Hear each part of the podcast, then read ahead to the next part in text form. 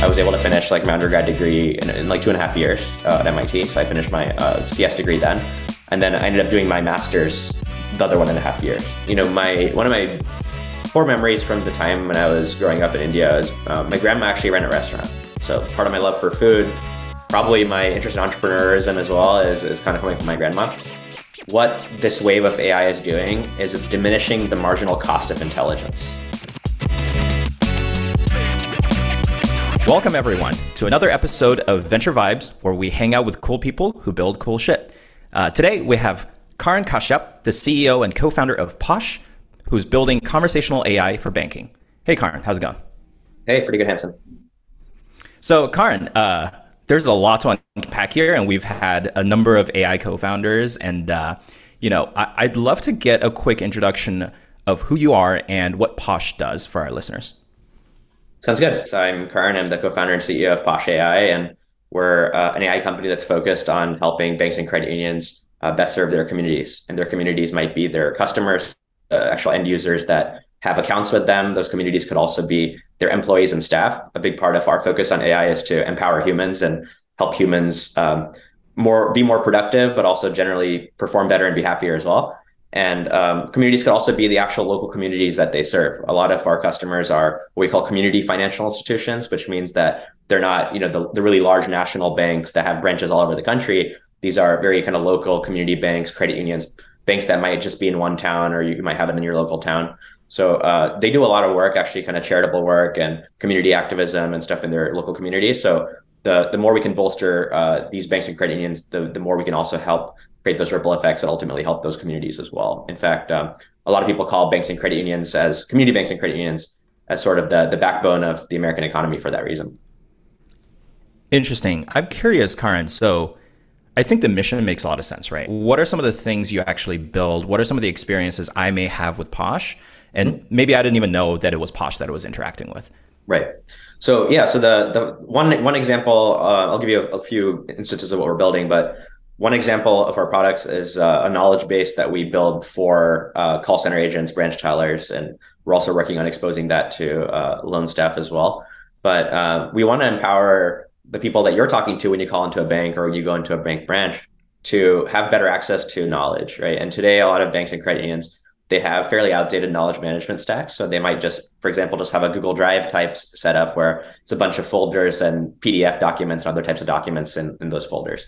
So as you can imagine, if you're coming in um, with a pretty unique problem that you have and you talk to, say, a call center agent, um, they might spend a lot of time having to go look up those information behind the scenes. They'll probably put you on hold, and you probably don't enjoy being put on hold for a long time. And certainly the customer service. I love the elevator, elevator music. It's my yeah. highlight of the day. so the the customer no, service agents they, they get they get really like worked up also, and they know you're on hold for a long time. Like you hate being on hold, but they hate having to put you on hold too. And they know that like, oh man, the longer you're on hold, the more likely you are to be pretty upset with them, right? Um, so giving them access to knowledge better is a great way to help them be more efficient, to help also make new hires at a bank more productive faster, um, mm-hmm. and ultimately help them serve you better, right? So this is that's an example of where you might not even know that Posh is in the mix, but uh, in fact, the service that you're getting from an agent could be augmented by AI.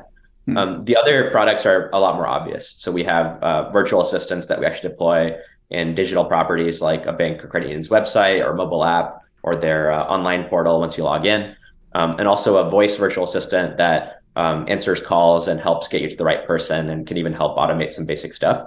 So that's where um, even brands like Amazon are going. If you try to do an Amazon return, you'll get you know sometimes AI assistants that try to troubleshoot. So our goal there is you know, we recognize that some problems or topics are things that AI probably can't or shouldn't do. Can't meaning maybe the the co- complexity of that use case is uh, uh, a little bit above the the AI's capabilities. Although with things like large language models, maybe that starts pushing the boundary a little bit. Um, but the other thing is that with um, certain sensitive topics, right, like fraud or hardship, maybe you want the human touch, you want the empathy, the relationship building component of it as well. So um, that's that's kind of the experiences we have, right? We want to make sure that even if the AI is not able to or shouldn't help you with a particular problem, let's at least understand what your problem is so that we don't make you jump through a bunch of hoops to get to the right person. How can we efficiently get to the right person and ultimately help that person also solve your problem by giving them better access to information and knowledge? Got it. Got it. That makes sense. So sort of the the end goal that we as consumers feel is shorter wait times, more efficient interactions with with banks and and sort of credit unions and financial institutions. Um, and and the way you solve that is could be direct or indirect, right? So I could be directly talking to a chatbot that can resolve simple questions, uh, or I could be talking with a human who is then you know using a knowledge based solution to to find me answers faster. Yeah, exactly. And and by the way, it's also the 24/7 component. So um, if you think about the biggest brands, uh, you typically can reach them any time of the day, right? So um, the ways we can use AI to kind of bridge that gap, provide round the clock support, that's pretty meaningful as well. Where does the name come from? The word posh, yeah. So uh, there's a bit of a story behind that word, etymology wise. Um, supposedly, and apparently people have kind of contested this, but supposedly the word posh stands for port out starboard home, P O S H, right? And it refers to uh, ships that used to sail between England and India during the spice trade. So uh, leave England and then go to India and come back. And the best cabins on those ships were port side out from England and starboard side home back to England, right? So like out of England and back to England. Um, so you got port side out cabin and a starboard side home cabin. Um, I think it has to do with sunlight. Uh, yeah, like I was gonna guess. We'll get scurvy and stuff. I guess I don't know if that's the thing. Um, yeah, because port's on the left, right? Starboard's on the right. So yeah. port side out to India, sailing east, which means you're facing north. For the well, you're not directly going. You have, to, you have to, you have to like go around True. Africa and stuff, right? So like the longer part of that journey might be like going around like the Cape of Good Hope and South Africa or whatever that is, and interesting.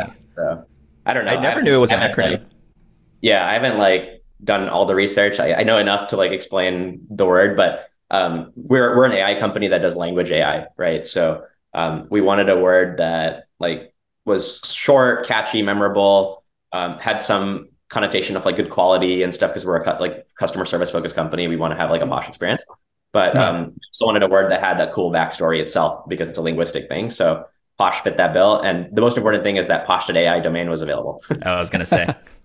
nice. It was like several founders had the exact same thing where like they have several options and whichever yeah. one had the best domain available was the winner. Yeah, and then and then now founders do things like get whatever or try whatever. So it's like get posh.ai or try yeah. posh.ai. So you have, you have ways right. to work around. Try poshapp.ai. Yeah. Exactly. Yeah. right. Yeah. It's like the word it's a good name. It's very catchy like Klaviyo doesn't really have an origin. I mean, they try to make up afterwards, but yeah, not really. Uh, just for, for, the for the uh, domain, basically. But yeah, that makes sense. Sure. Um, okay, so um, I've tried a lot of chatbots with banks, right? Uh, and they all suck. They are really slow. they don't know what you're talking about. How is Posh different? How are we fixing that? Yeah, so if those were good, there wouldn't be a business case to start a new company in the space, right? Like usually the the best ideas are undervalued and business opportunities exist when whatever's there isn't good enough or not as good as it could be, right? Um, I think the difference in Posh is that we weren't the first company that's done this. In fact, that's a good thing because there have been companies that have been in this space since like 2012, 2013, maybe even earlier that I'm not aware of. But um, we call that era like the chatbot 1.0 era, right? So these were companies that were using, you know, kind of a much more legacy, state of the art, um, much more statistical approaches in machine learning. Quality or caliber of NLP wasn't like nearly as good as it is today.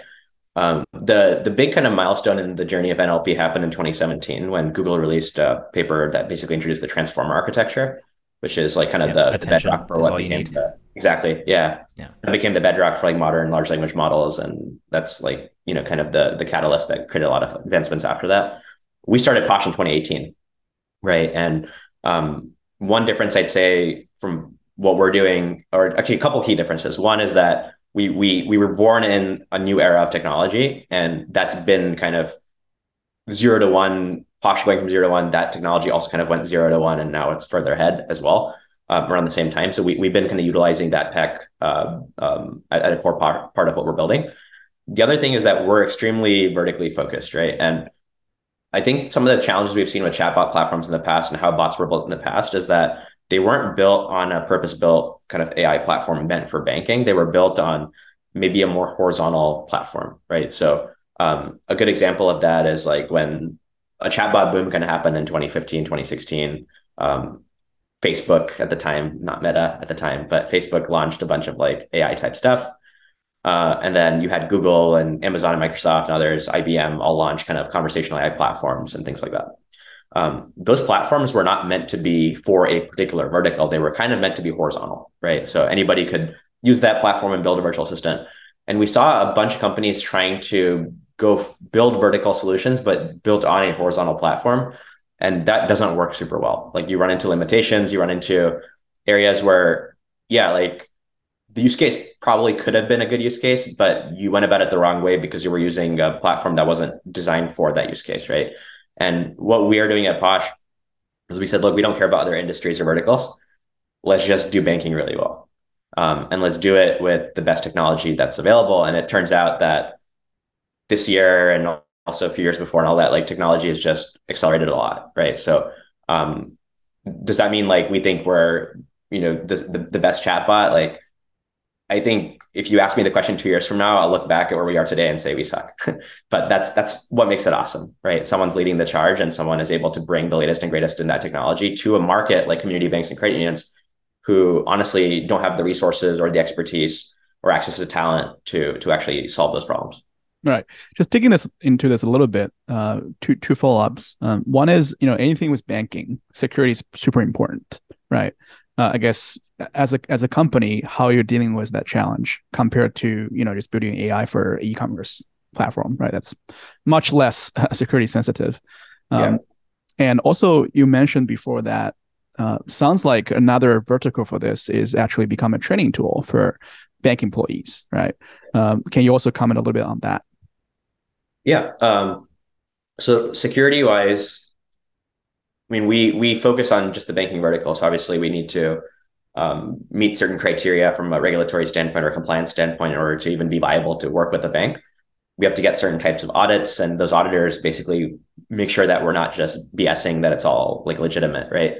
Um, and I'd say like from our standpoint, even with this kind of new uh, era of like larger LLMs, and it's really difficult like for a business right now um, to go build an LLM from scratch. Like it just takes a lot of resources and money, um, and so a lot of companies are are gonna resort to like using um, foundational models that are prov- that are kind of provided by larger companies like uh, Cohere, OpenAI, and others. And there's going to be a whole bunch of these, right? Like there's a lot of big tech companies that are going to start to uh, build and keep maintaining and maturing these models.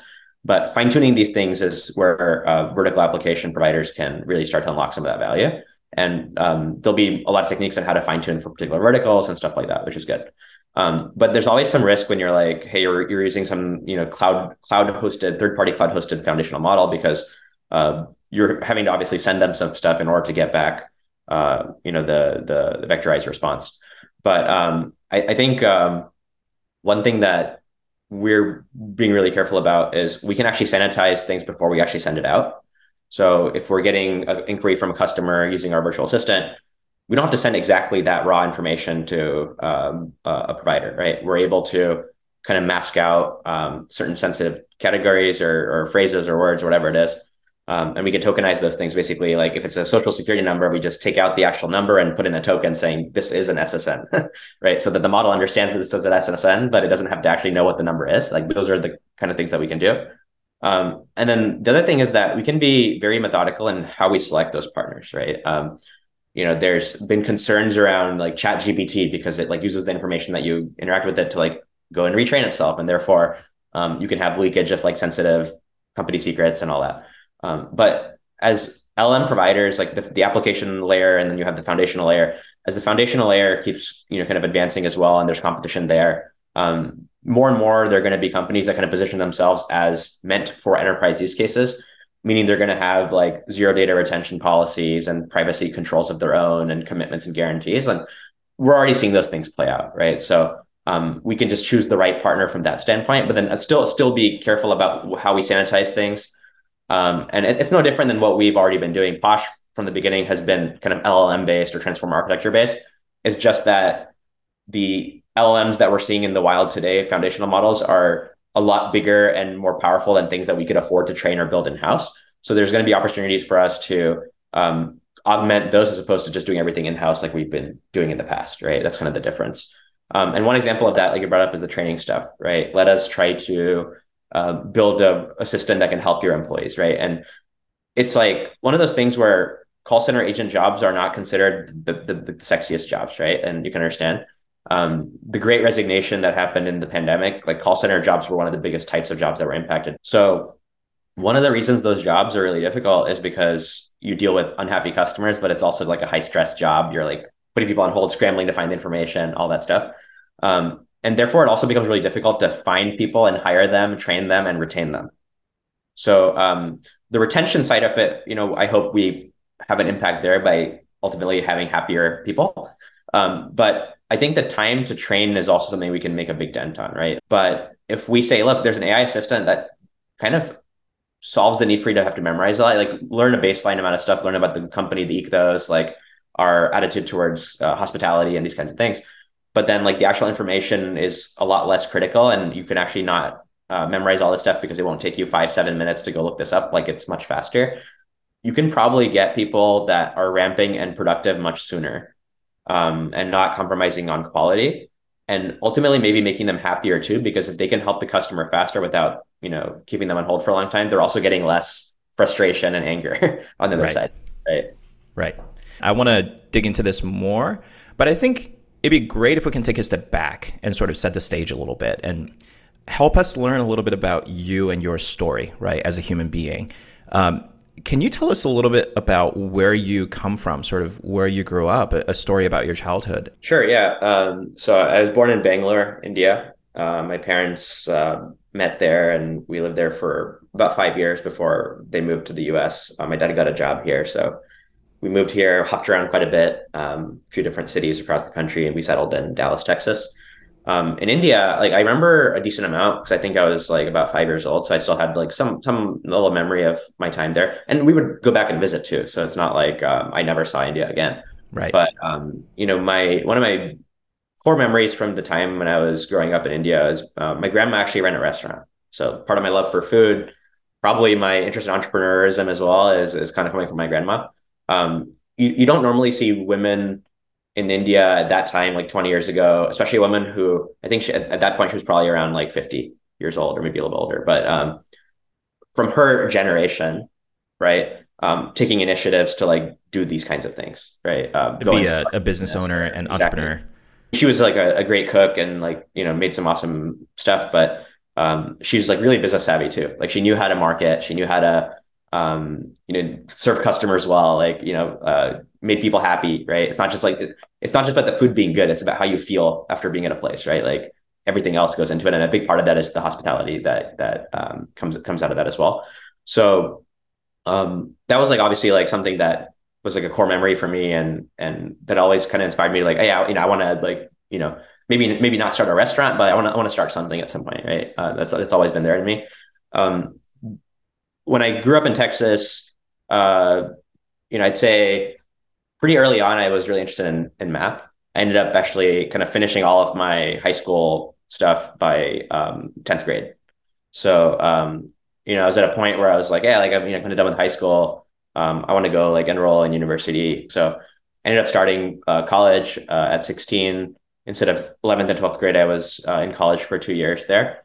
And uh, I did a lot of math classes and I, I, kind of like lost my love for math in a little sense too. Like, like the more theoretical I got, um, the less interesting I thought it was. Like, it was cool, but I was like, man, like, there's not a whole lot of like immediate application value that I'm recognizing here.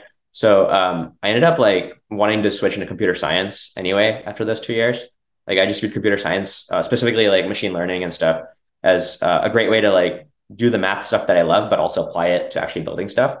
And so I ended up um, getting into MIT after those two years. MIT's always been my dream school. Um, and so I was really stoked to get in. And um, when I went to MIT, I actually started the computer science track. But the cool thing is that because I had so many of those math classes already done, um, I, I, got credit for a good number of those too. So I was able to finish like my undergrad degree in, in like two and a half years uh, at MIT. So I finished my uh, CS degree then. And then I ended up doing my master's the other one and a half years. So in four years, I, I finished the bachelor's and master's. And masters is where I really got into like natural language understanding and speech recognition. So um, I've always been interested in like sci-fi stuff, and um, I, I, think the one movie that like well two two things that got me really excited about it. One was like just watching Iron Man and seeing Jarvis, and I was like that yeah. that's that's freaking awesome. Like these holograms and like the AI assistant that kind of helps you do stuff like that's pretty awesome. Um, and then the other thing was the movie Her, the Joaquin Phoenix movie with like the little earpiece and he falls in love with it. Like that, that's a little bit much, but I was just like, man, this is this really is going to be the future of how humans interact with it. It's going to be so seamless, right? And maybe maybe Elon Musk is taking it to like a level further with like Neuralink and stuff, but like conversation is just so natural. Um, it's how humans have always communicated for you know thousands of years. So right. it makes sense that, that becomes the interface by which people want to also interact with technology. That doesn't mean people are going to like get away from screens and buttons. Like I, I just think it'll become one other mode. Right. And um, I wanted to get into that space. That's what kind of drew me into that research track. And uh, my co-founder and I um, ended up joining the same lab. He was a, a little bit after me. Um, we were the same year undergrad. I finished earlier, but he ended up joining the same lab after me. And um, that's kind of, that's kind of what started the dominoes. Yeah. So I'm curious though. Um, back in college, sounds like you were you already decided you want to start your own company, right? So how does that transition happen? Because most people find a job afterwards. Yeah. Uh, why did you decide to start your own company directly? Yeah, and you know, I think uh, it almost didn't happen a couple times. So, um, like we almost didn't start a company, but uh, Matt, Matt and myself, uh, we had some other friends too, uh, undergrad. Like a lot of us were really into hackathons and just building apps and stuff like that. So um, it kind of started by just us like, let's create some iPhone apps. Like the the App Store and uh, iPhone apps were like that was like a big thing back then, right? Like so many companies were startups were like, we're the iPhone app for X or Y. Like that was still the time, right? Um, and you know, we were really interested in not necessarily any kind of iPhone app, but, but like games. Like we wanted to create games. Um, and so we started like doing kind of game development for iOS, and then um, eventually that led into us winning um, uh, the MIT hackathons. We won Hack MIT junior year. We built an air guitar. So it was like right after the Apple Watch came out. Apple Watches have uh, accelerometers and gyroscopes. So we could actually use the Apple Watch to simulate like a guitar pick. We could actually like, you know, do this and we recognize that motion. Nice. And then we created like a, basic like guitar fretboard on the iPhone screen. So you could actually like do chords and and stuff and you could strum with this Apple Watch, right? Um, so we won the hackathon and that's pretty cool. Um, but it also like uh, it was something that was like really cool to show people. And we started to get some consulting work um, where we were like going to businesses and saying, "Hey, we can build apps for you." Right? We we wanted to make some money as, as students too. And um, we was you and your co uh, co-founder. Yeah, and, and some whom you met pretty much as soon as college started. Pretty much, yeah, yeah. We were the same fraternity together. Um, it was like us two and maybe four other people, five other people. Um, and then eventually, like we started to make money, and um, you know, we decided that hey, I- iPhone apps are great, but like the stuff where we can really make money is like AI, right? Um, especially like I was talking about the, the chatbot hype craze started around 2015, 2016. So did it really start that early? I feel yeah. like the rest of us didn't catch on to the chatbot thing until I don't know last year when ChatGPT came out. Oh well, ChatGPT is like the new chatbot yeah. wave. There was like a first chatbot wave that happened in like 2015, 2016. That's when, that's when uh, Drift, like Drift, started, right? Yeah. Yeah, yeah but uh, there, there was a lot. Like there was a lot right. of companies coming out. Um, and then from like 2017 to honestly until like, you know, maybe COVID, there was, we call that time the chatbot winter. Like that, that's when those chatbot companies, a lot, of them started to like kind of fall flat. Um, what's funny is that we started Posh like in the middle of chatbot winter because we knew that there was this like promised land of better models coming out. Like we knew, you knew we knew where things were going because we were studying um, NLP in in grad school. But um, yeah, where was I? Sorry. Oh, yeah, the consulting work, right? So we um, we we said let's let's start doing more AI machine learning type stuff. Like apps are cool, but now that we're in grad school, and this was really um, fewer people. Like some of those people like started to fizzle out. Like you know, some friends did it for some time. They're like, yeah, I'm busy with like whatever. I'm not going to do it anymore.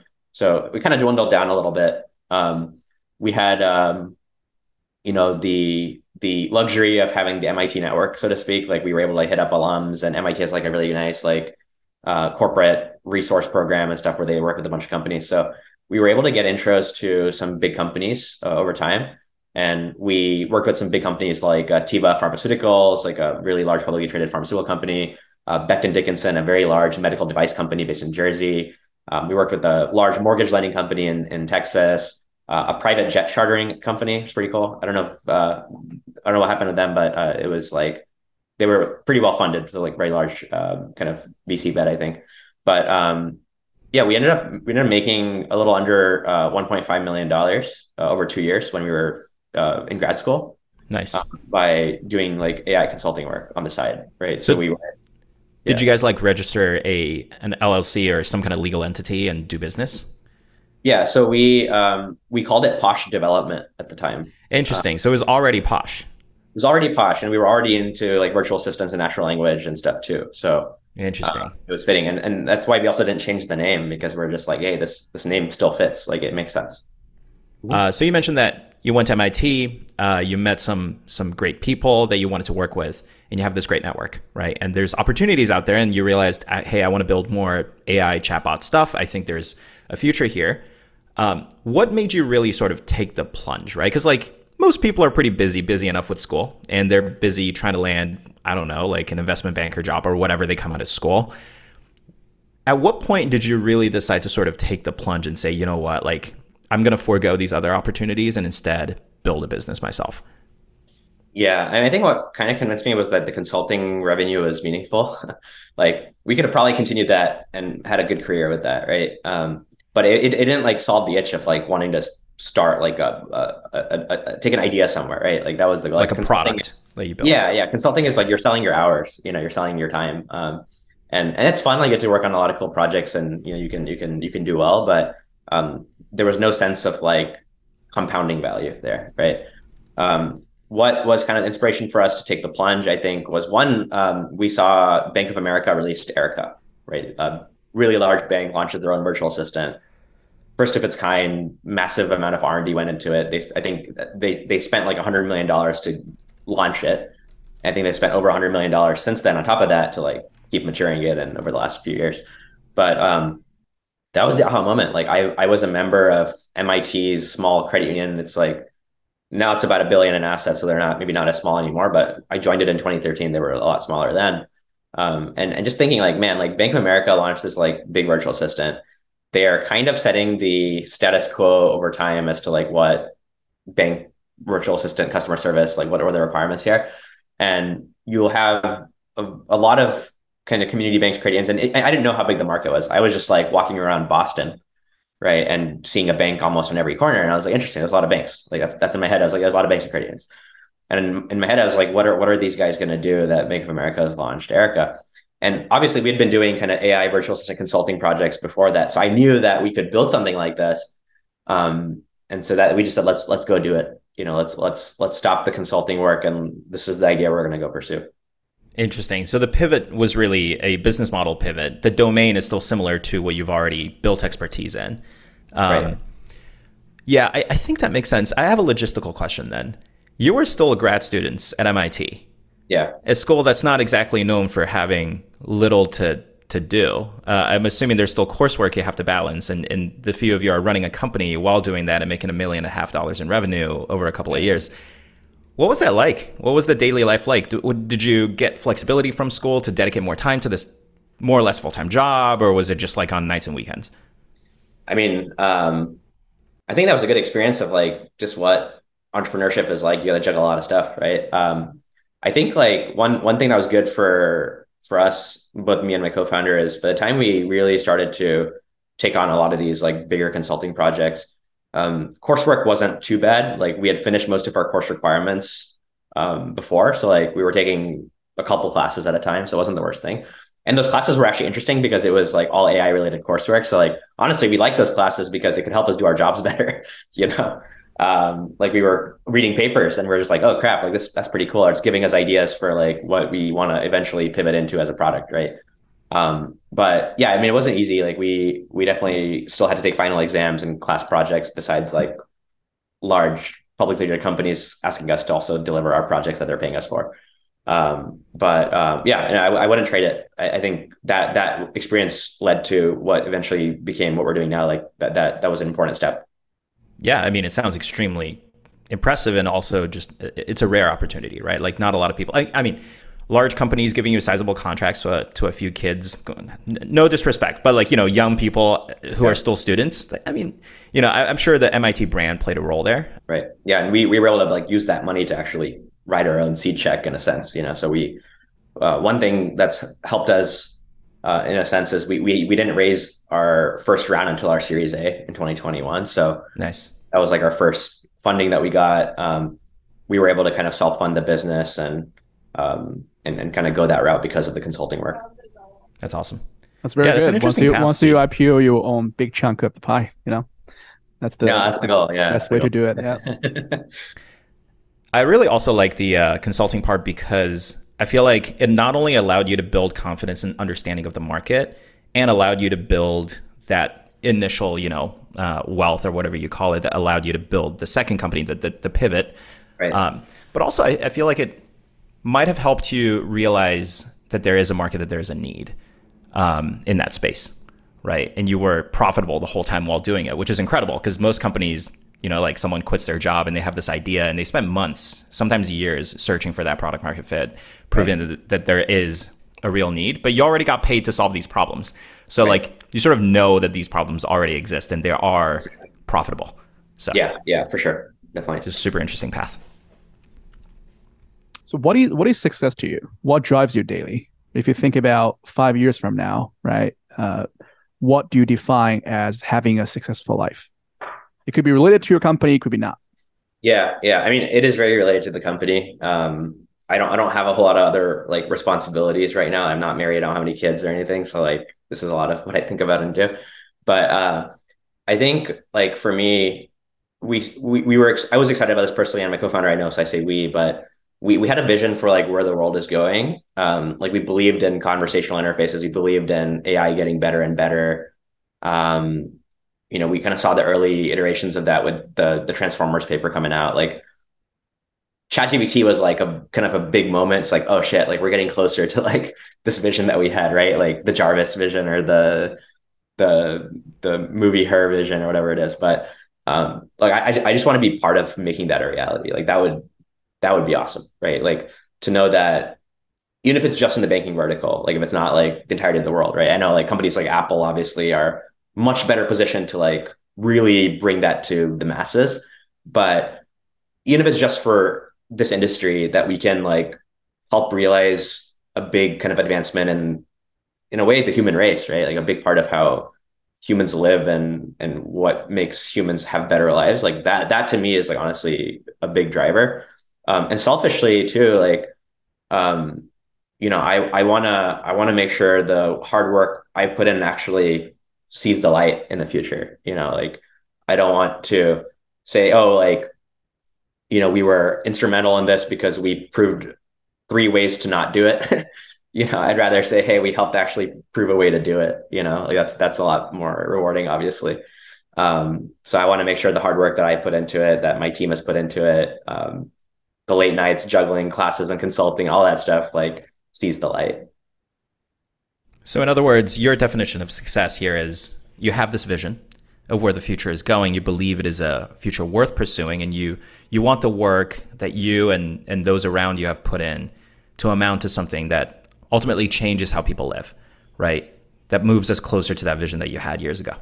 Right. And if you think about it, like everybody that was like really bullish on virtual assistant companies had a very similar vision in a sense, like virtual assistants for like customer service, right? The the what what any business would love. And so let's say you're, you're say you're a bank and you have a million customers or hundred thousand customers. Ideally you would love for every single customer you would have a customer service agent that's right. assigned to that one customer and they private banking for everybody. Exactly. You know you know everything about them and and today like yeah you said private banking. Today who gets that type of service? It's the really rich people. It's the really wealthy high net worth people that get that one to one ratio or three to one ratio sometimes. They get three people sometimes depending on how rich they are and how much uh, assets they have in the bank but how can we bring that experience to everybody right? like what, what we call it at posh we, we call it our mission two things one is to empower humans, right? And that's kind of the knowledge assistant type thing, and um, helping um, even uh, community banks and and uh, uh, lower income areas of the country, like empowering them with the with the uh, quality of service. Um, the second part of our vision is to democratize the VIP experience, right? Um, we believe that's a big motivator for us too, because historically, like advancements in many areas of the world typically start with the top percent of the of the population and then they'll trickle down to everybody else. Um, we'd love to accelerate that trickle down. Yeah. No, I, I love the democratizing the VIP experience vision there. I think it's a it's a fairly universal principle as well. If you think about like back in the day, who got to listen to music, right? Nobles, right? The rich, uh, the powerful classes could right. hire musicians to perform for them, and now everybody could plug in headphones and have fairly high quality music that they enjoy. Uh. Same thing with shows, entertainment, um, leisure of all sorts, right? Yeah, private chefs. I think order, order uh, uh, DoorDash or something, right? So exactly. Push on that a little bit. What about what about a longer time horizon? What about a more personal perspective on this definition of success, right? Instead of five years, instead of focusing on sort of the, the career stuff that clearly we're, we're very focused on, right. do you have a broader sense of what would make you content in like sort of the 50 year horizon, right? When you're a little bit older, you look back at your life. What would that take? What do you think success in life means to you?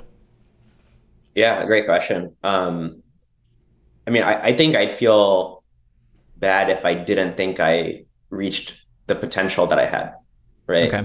That's a lot of it, right? Um, the circumstances that you're in, the um, the abilities you know you possess, um, how can you reach your potential and, and, and that's hard to define like does your potential mean like impact on society does it mean like your potential to just make a happy life for yourself like it, there's different ways to interpret it but like one of the biggest things i think is fear of failure and, and also frankly sometimes just like laziness right that like stops people from doing things that they, they, they could um and I, I mean I, I i don't like harping on stuff that everybody talks about but like you know obviously jeff bezos has that regretment framework uh, regret framework of how to look back, um, you know, when you're old and say, what I regret not doing or what I regret not trying. And that's kind of how you run your life. But th- that is powerful.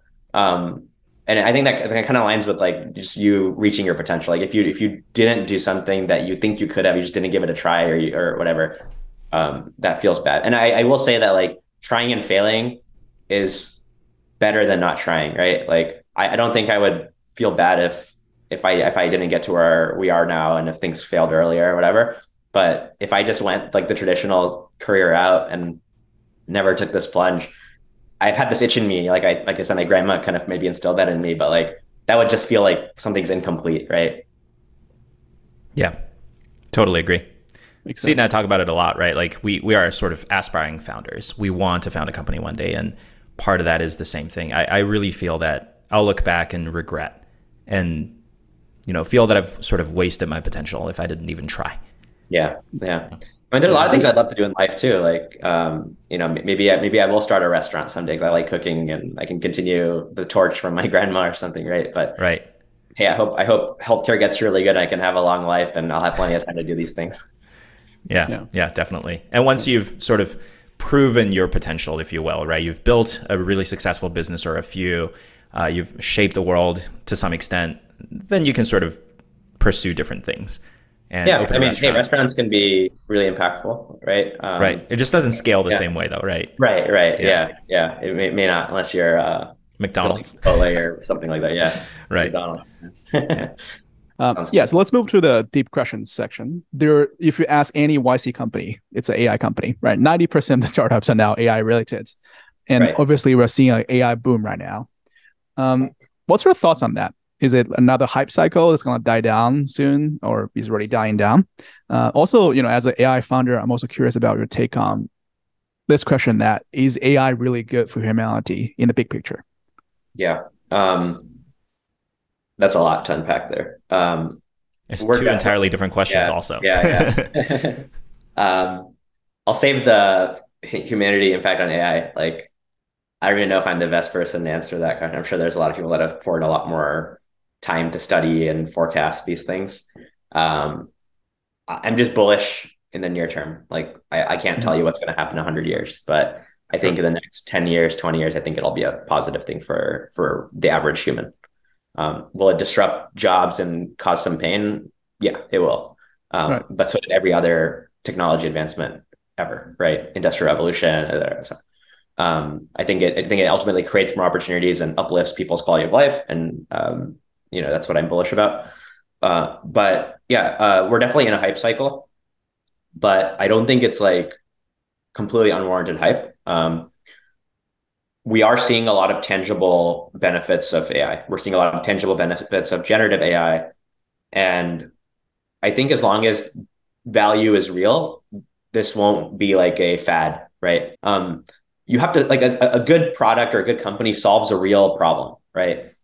And I fear that right now, because of the hype, there's a lot of companies that are creating AI features, but not solving actual problems.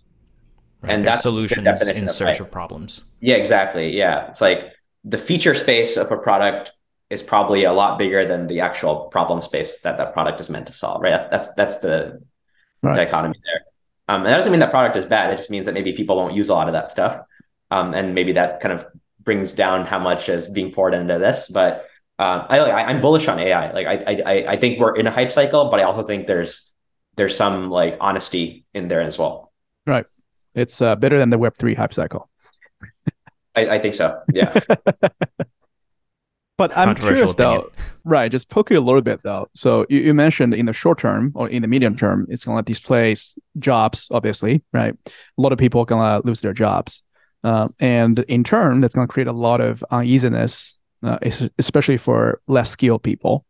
How are we thinking about that problem? Uh, like you know, if let's say if if every uh, just pu- push it to the extreme, right? If every customer support person is going to be replaced by AI, that's going to create a lot of problems, right? Uh, as a society, how do we solve that? Yeah, I don't think we're near that point, honestly. Like, I think that's also quite a ways away. But um, look, even like engineers, some people, software engineers, are worried. Oh my gosh, like right. uh, I'm going to get automated, right?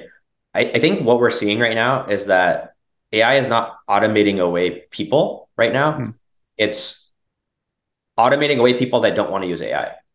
Like uh. engineers that are leveraging AI tools are outperforming engineers who are not. Right. Um, content writers and marketers that are embracing AI tools are going to be more efficient, maybe have better ideas, and outperform those who are not. Right. Call center agents that have AI assistants will have better uh, resolutions and maybe happier customers and themselves be happier than those who are not. Right. I think that's the era we're going to be in for some time. So I'm not too worried about like the the replacement impact anytime soon. Um, and I, I, see that as quite kind of far away. And one reason I see that too, especially in the customer service side, especially with banks, is that banks today are typically operating very understaffed already. Right. So it's not like, oh, we bring AI, you fire people. That's not the case. It's like, oh my gosh, I wish we had a lot more people. AI is helping me feel a little bit better, but we still need everybody we have, and we still need more people too. You know. Right. Um, one thing we've heard from our customers, by the way, is that you know uh, a call center uh, is interesting in the sense that like it's a touch point with the customer, right? Um, one thing that everybody wants a call center to do is not just like resolve problems, which is important, but also like generate revenue by nudging them on the next product or service or upsell or something, right? And and banks are no different. Like they they want to have their call centers also driving some top line growth. But when you have an understaffed call center, and you have a barrage of calls, right? And COVID made some of that worse because branches shut down during COVID and some branches never opened back up. So you have um, a shift from a balance between in-person and, and uh, phone conversations to a lot of in- in-person conversations becoming phone calls on top of the existing phone calls because branches were shut down and some of them are still shut down. Um, so as call volumes went up, you had the great resignation happen. And sometimes you're still dealing with understaffing you can't tell your people to spend the extra 30 seconds to like build the relationship with the caller and make that next recommendation. Like you're telling them, right. like, you know what, hang up the call as quickly as you can and get to the next one because we have a queue. Right. right. And that's where I think AI can be really valuable. Like we can right. we can kind of figure out how to solve those easier stuff that don't require you to actually have a human help you. And then let the humans actually help with the more complex things, but also let them build the relationships with the, with the customer and and give them that high hospitality type experience and and ultimately you know help drive revenue right like that's that's i think um, a better target to grow into before we are anywhere near like job replacement concerns that's a very right. good insight yeah I, I think a lot of people say this now right like ais don't replace jobs people with ai replace people without AI's jobs. Yeah, exactly. Right? CNBC think, put an article about that. 14% average uh, productivity gains is what they saw. So 14%? yeah, MIT and Stanford actually ran a study. CNBC like obviously read the paper and you know wrote an article about it. But yeah, 14% average uh, lift in um, uh, knowledge workers that had AI companions. I actually feel like uh, if that is true at the broader societal scale, it could be one of the critical ingredients to how we sustain this economy. Right? Like sometimes we talk about topics like the decline of birth rates and the the way our economy works is it has to keep growing. Well, with fewer people, the only way that's going to keep happening is an increase in productivity, like real productivity, economic activity. And, you know, if AI is that, then great. Uh, we progress is sort of not optional. We we have to embrace it because, you know, having things stay the same is not going to work, right? Yeah. Yeah. So another question for you, Karan. We think a lot about AI and how all this new technology will change the world, but as someone who's been thinking about this day and night for the past few years, maybe more, um, what are some of the interesting topics you think about a lot on the daily? Yeah, um, I mean, a lot of what I think about is is that vision I talked about a little earlier, right? Like every business would love to have that one to one, three to one, whatever ratio of people that are obsessed over each individual customer. Um, and you know what's really interesting, and Sam Altman had a quote recently. Um, he said that what this wave of AI is doing is it's diminishing the marginal cost of intelligence, right? One of the reasons why businesses obviously can't have the one to one ratio of like agents to customers is you can't you can't afford it. It's too expensive with human labor, right? Um, even even like outsourcing, offshoring, none of that none of that math ever works out. It's just it's just too expensive. Um, AI gives you the ability to do that. We're not there yet. It's a vision, and we'll we'll get there. I'm pretty confident we'll get there. I don't know exactly when, but um, the cost of intelligence is going down, and it unlocks a lot of things that will help make people's lives better. Right. Right. Um, and one thing I think about a lot is that, you know, when we think about like customer service as a whole, and that's a big part of obviously uh, the business we're in customer service tends to be okay customer has a problem they will take they have the activation energy to pick up the phone or chat or whatever it is to reach out someone's there to listen to them and then solve the problem um, rarely do people really talk about the proactive side of it right like diagnosing an issue before it happens or predicting an issue before it happens um, proactively reaching out like you don't normally have call center agents calling you to not sell you something but to like actually say hey by the way like i can you know i'm not trying to sell you but like you might want to do this because we see that this could become an issue, right? Like that's like that that is what for me is like that type of hospitality experience that you know I'm talking about like my, my grandma like that she's really great at that you know like uh, I remember in the restaurant times like she would um you know s- see that like some kid spilt whatever dish you know and the parents are obviously like cleaning up the kid's mess and they're upset just bring another one without even them asking about it, without even anybody saying like, oh my gosh, I, you know, I, I, I it's, it's Indian food. So it's like chaat, you know, or something, but, um, or, or a drink, but it's like those little things, like those things matter. And, and that's a good example of like that proactive hospitality. Um, and I want proactive hospitality to be embedded in even industries like banking. Right. And I think that's where, that's where I get really excited. Yeah, that's it. It's another really good observation because like that applies also pretty broadly, right? Like healthcare, education. A lot of the times, prevention and proactive caretaking is much more efficient uh, and effective than yeah. if something goes wrong enough for them to reach out to a doctor, to a customer service agent. They're already having a bad time, right? And it could have been prevented. Exactly, and and I trust you more if that happens, right? Like if if you reach out and say, hey, like something could go wrong, you might want to do this, or if something could go wrong, do you mind if I do this for you? And I'm just like, yeah, sure, like that sounds great. I'm going to trust you more, and I'm more likely to probably buy more stuff from you too, right? Yeah. Um, even better if like you're also personalizing what you're trying to sell me as opposed to like me fitting three random criteria and, and honestly I'm not even a good fit. I just happen to pass the filters. yeah. That makes a lot of sense. So what was your observation of all this new stuff coming out? Is it a threat to people who are currently building? Because I've certainly seen use cases where companies have built a product around this premise that, like, for example, ChatGPT can't make a reservation for you on a hotel, whatever. Well, next thing you know, ChatGPT introduces plugins, and all of a sudden it can. And right. so, uh, I guess my broader question there is building applications or products in the AI space. How do you deal with this constant, you know, onslaught of like advancements? And do you think there's a real durable moat to be built? And if so, what is it? Yeah, yeah, and I mean, it's like something that applies, I think, to a, lot of businesses, not just like chatbot virtual assistant companies, right? Um, like technology moves so fast now; it's only getting faster and faster that sometimes things will hit you before you even see it coming.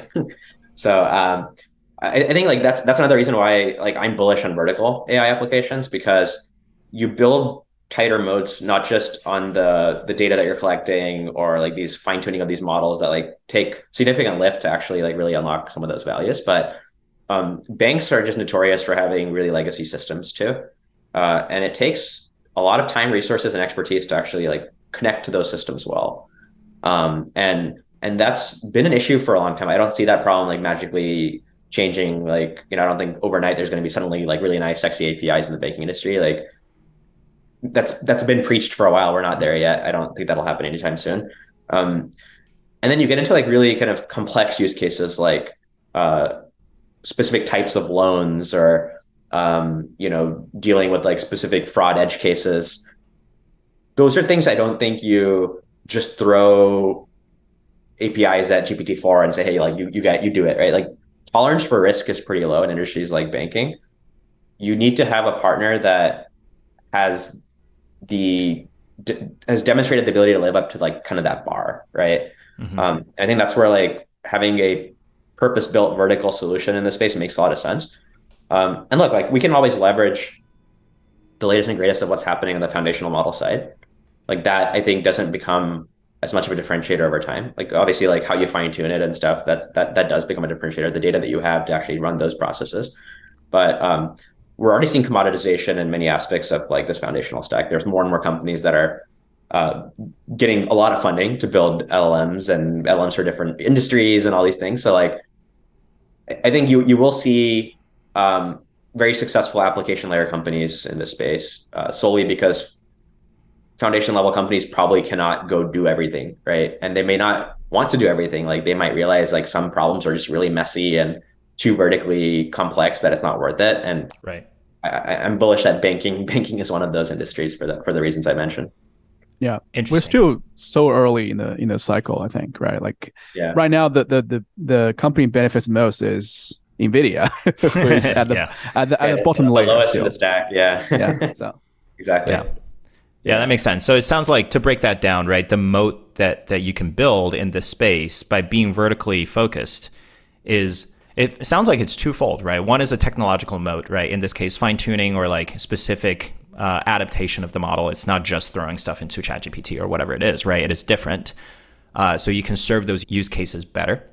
The other one I think is a business model or distribution kind of moat where you have all these relationships with these banks. It's not like OpenAI has the interest. Like they don't like a lot of other businesses don't have the business model alignment to solve vertical specific problems, especially for industries like banking. I suppose it doesn't apply to the same, it doesn't apply to all verticals the same, right? Maybe verticals with a higher switching cost and a higher cost of like trust um, yeah. will be more defensible, like banking, versus uh, I think there's a, a, more consumer applications, for example. There's a much lower switching cost. Like, sure, you made Lensa, and I could play with that and create portraits of myself. But if tomorrow anyone else builds Lens B, uh, I, am going to use that if it's cheaper, right? Like I have no yeah. real reason to stay with that. So I think right. you yeah. know B2B vertical specific approach there makes a lot of sense.